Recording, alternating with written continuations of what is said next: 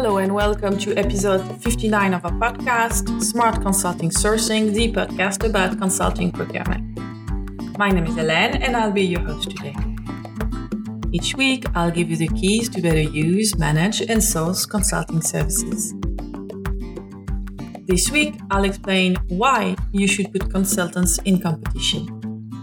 Last week, I give you my tips to build positive relationships with your consulting firm we show that since consulting is a human to human service, the quality of your relationship with your consulting partners will directly affect the results of your projects. Putting the consultants in the right conditions to work, managing the project closely, and measuring performance are crucial steps to capture the right value from a consulting assignment. But today I'm going to talk about putting consultants in competition. As an executive, you're probably used to making quick decisions. Given the amount of work that you have to do, you can't afford to dither. It means that you may not always have the luxury of time to get a variety of perspective before making each decision. However, when you're hiring a consultant, it might be a good idea to take your time. When you're clear on your priorities and why you need to hire a consultant, you can start looking for the best fit for your specific project and your organization. Of course, the easiest solution is to look into your pool of existing providers and choose to pick from them. However, the best consultant for one project is not necessarily the best for the next one. Besides, you may want to introduce some competition.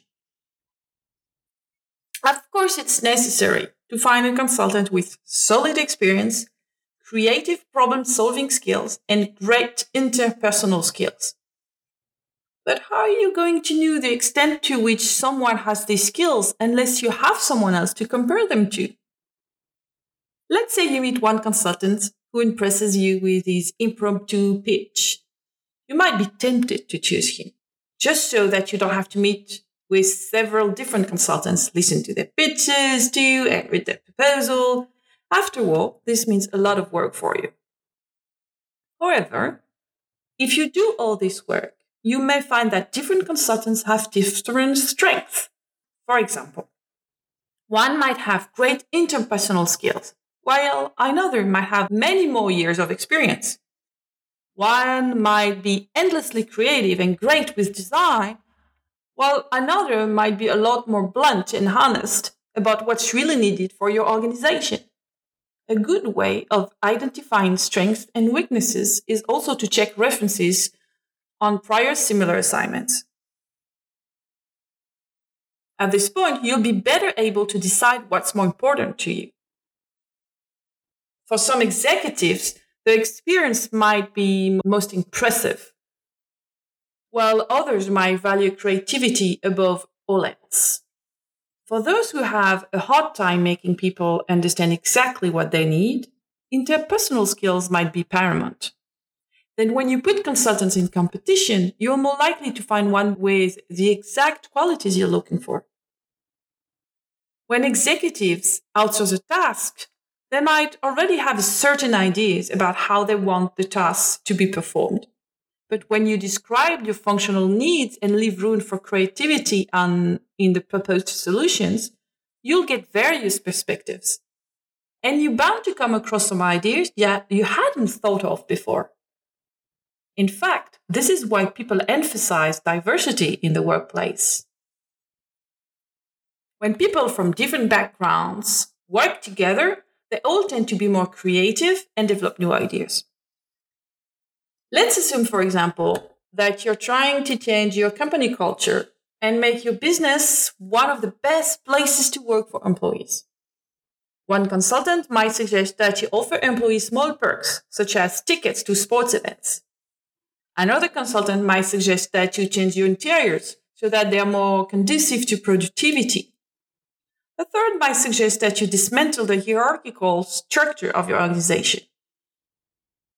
When you put consultants in competition, you're more likely to get more ideas you had never thought of before. This might shed new light on the tasks you're trying to outsource and how they should be done. even if you don't adopt all the ideas you come across, it can help you to at least consider them. Many people in business believe that they should set their personal feelings aside and work purely on a logical, rational place. However, every company has its own culture. So when you hire people to join your business, you want them to understand it and work with your teams toward a common goal. It will be most harmoniously done if their values align with yours. There are many consultants out there, and it's quite likely that they are all good ones. However, this doesn't mean that they're going to be right for you. In order to have a good working relationship with a consultant, his advice has to feel right to you. And you need to feel like the consultant you're working with gets you. You ought to feel like they're treating you as a partner and not just trying to impress you with everything he can do. In this dog eat dog world, honesty is important.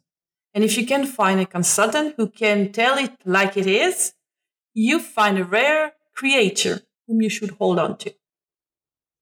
Last but not least, there's a price advantage to boost consultants in competition. If the consultants know that you will examine other offers, they will give their best efforts to design and price their proposals.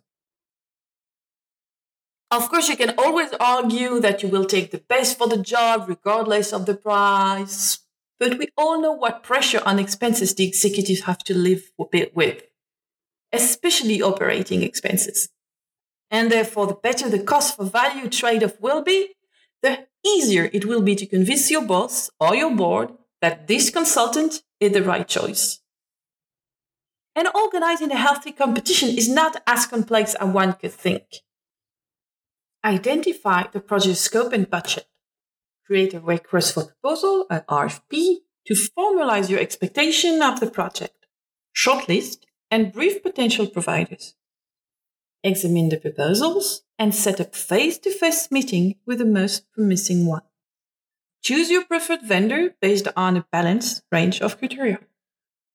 It's a good idea to evaluate several consultants by putting them in competition.